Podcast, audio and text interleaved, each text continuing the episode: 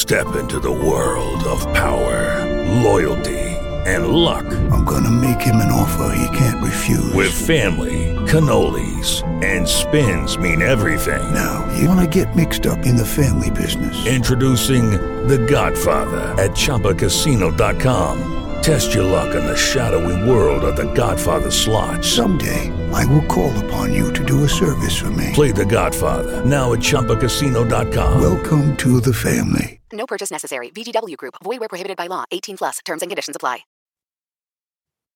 Hello and welcome to another edition of Play Me or Fade Me.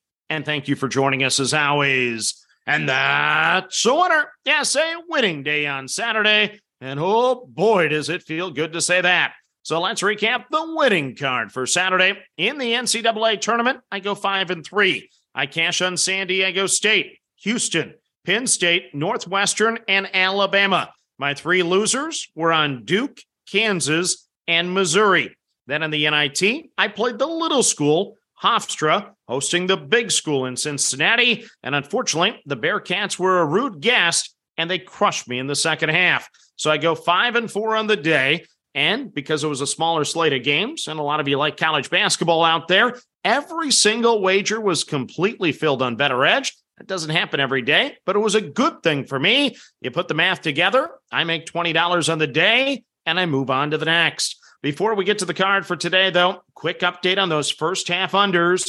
Five, two, and one on Saturday. It could have easily been seven and one, but Today's another big day, eight games on the docket. And after today, we'll be down to just 15 games to go in the NCAA tournament. The first half unders are now profitable. They're 23, 20, and one year to date. The sides, meanwhile, not so good. I'm an ugly 16, 27, and one, but all I can do is chip away at it, try to win day by day by day down the stretch here. So here we go. The dogs went five and three on Saturday against the number.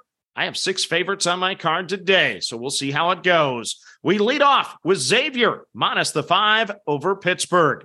So Pittsburgh is having a week. They beat Mississippi State in the first four, then they crushed Iowa State 59 to 41. I'm going to make a bold prediction here. I'm almost going to call it a lock.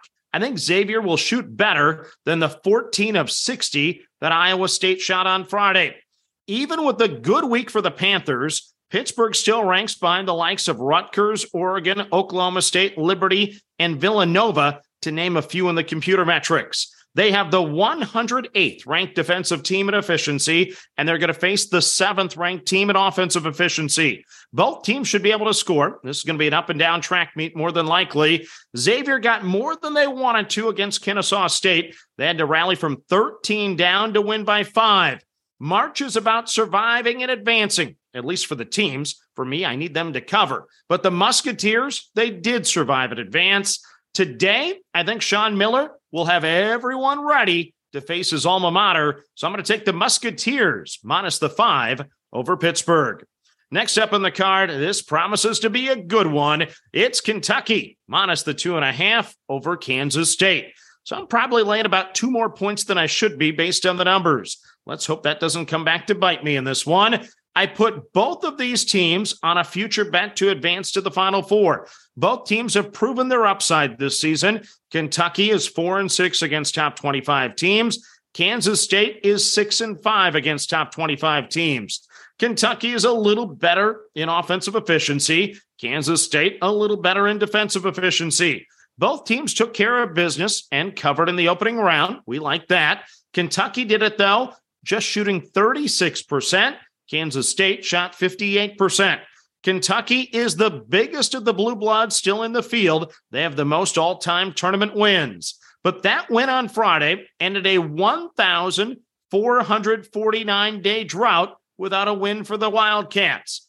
Oscar had 25 rebounds. He's a tough, tough matchup. I think Coach Cal gets back to the Sweet 16 today. I'm going to lay the two and a half with the Wildcats of Kentucky over the Wildcats of Kansas State.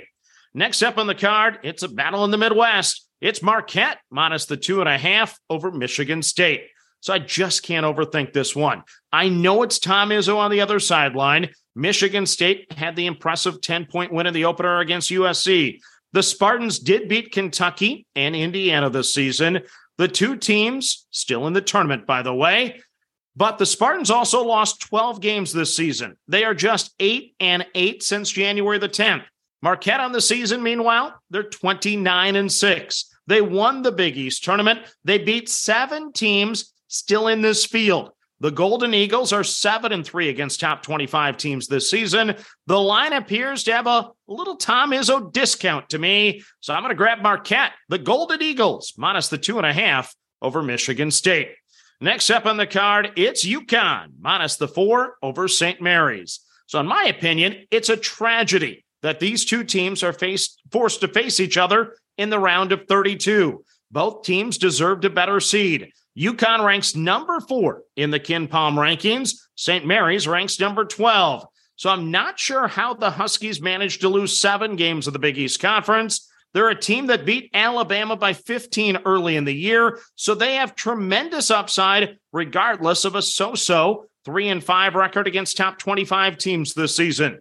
Meanwhile, St. Mary's lost two of three against the Zags this year, and they also beat a very good San Diego State team by seven on a neutral floor. But I'm trying to learn from my Drake mistake during the Missouri Valley Conference tournament. I singled UConn in the West to reach the Final Four. I had them losing the title game to Arizona, who I can't find on my bracket anymore. They're out. But I'm not going to make the mistake in this game. I'm going UConn minus the four over St. Mary's. Next up, it's Creighton plus the one over Baylor. So, oh boy, I think the Big East is the real deal. I have four Big East teams on my card today. Both teams have killed me most of the season. Creighton, I don't think I've got a game of theirs right. Baylor, well, I hit a couple, but then I think I've lost four or five. So I'll be happy to see one of these two teams eliminated today so I can stop losing on them. Coach Mack has done a tremendous job at Omaha, but he's only reached the Sweet 16 once in his coaching career. I think he makes his second trip today. I'm taking the Blue Jays and the big fella plus the one over Baylor. Next up on the card, it's Florida Atlantic minus the 15 over Fairleigh Dickinson. So I didn't know if I would ever see it in my lifetime. And now I've seen it for the second time in my life a 16 seed beating a one seed. UMBC kept it within seven against Kansas State back in 2018 in their follow up game to beating Virginia. But I decided in this one, I couldn't go with the heart because the heartstrings would say to play FDU. I like that team. I like that coach, but I'm going with the computer numbers. And the computer model says lay the points. I'm going to do that with the Owls of Florida Atlantic minus the 15 over Fairleigh Dickinson. Next up on the card, it's a matchup I did not want to see. It's Indiana minus the one and a half over Miami. So if I'm correct and Michigan State loses to Marquette, Indiana would be the last team standing out of eight teams from the Big Ten to make the tournament. And if I'm correct and Pittsburgh loses to Xavier, Miami would be the last team standing out of five teams from the ACC to make the tournament. Both teams do have Final Four talent. Jim Larrañaga got Miami to the Elite Eight last year. Mike Woodson got Indiana into the round of 32 for the first time since 2016 this year. They do have the best player on the floor. They went five and four against top 25 teams. Meanwhile, the Canes went just one and three. So give me the Hoosiers in a game I do not like, minus the one and a half over Miami. Then the final game of the card for you. I gotta add another dog to the card, I guess. It's TCU plus the five and a, or four and a half over Gonzaga. I may wish I had five and a half. Survive and advance. I had written off TCU. They were down 11 to Arizona State. Then Mike Miles and the Horned Frogs got it out a two point win, shooting just 35% for the game. TCU went 11 and 9 against top 50 teams, 4 and 5 against top 25 teams beating the likes of Kansas, Texas, Baylor, and Kansas State. When they were not injured, the Horned Frogs were really, really good. But my wife reminds me she has Gonzaga winning the tournament. Yeah, that's who she has cutting down the nets. They did beat Alabama by double digits. They beat Kentucky by 16. They beat St. Mary's twice during the season, including by 26 in the title game. They edged Xavier by four and beat Michigan State by one. They have a good resume with elite talent. It's Miles against Timme. This one should go down to the wire, though, to wrap up the round of 32. So I'm going to grab the points with the Horned Frogs plus the four and a half over Gonzaga. So let's recap my card for Sunday. I'm on Xavier plus the, or excuse me, minus the five over Pittsburgh. You can tell I need some sleep. It's been a long, long week of college basketball, but I'm on the Musketeers minus the five over Pittsburgh. I'm on Kentucky minus the two and a half over Kansas State. I'm on Marquette minus the two and a half over Michigan State. I'm on UConn minus the four over St. Mary's. I'm on Creighton plus the one over Baylor. I'm on Florida Atlantic minus the 15 over the Cinderella story Fairleigh Dickinson. I'm on Indiana minus the one and a half over Miami, and I'm on TCU plus the four and a half over Gonzaga.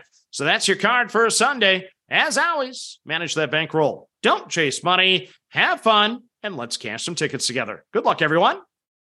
For the ones who work hard to ensure their crew can always go the extra mile, and the ones who get in early so everyone can go home on time, there's Grainger, offering professional grade supplies backed by product experts so you can quickly and easily find what you need. Plus, you can count on access to a committed team ready to go the extra mile for you. Call, clickgranger.com, or just stop by. Grainger, for the ones who get it done.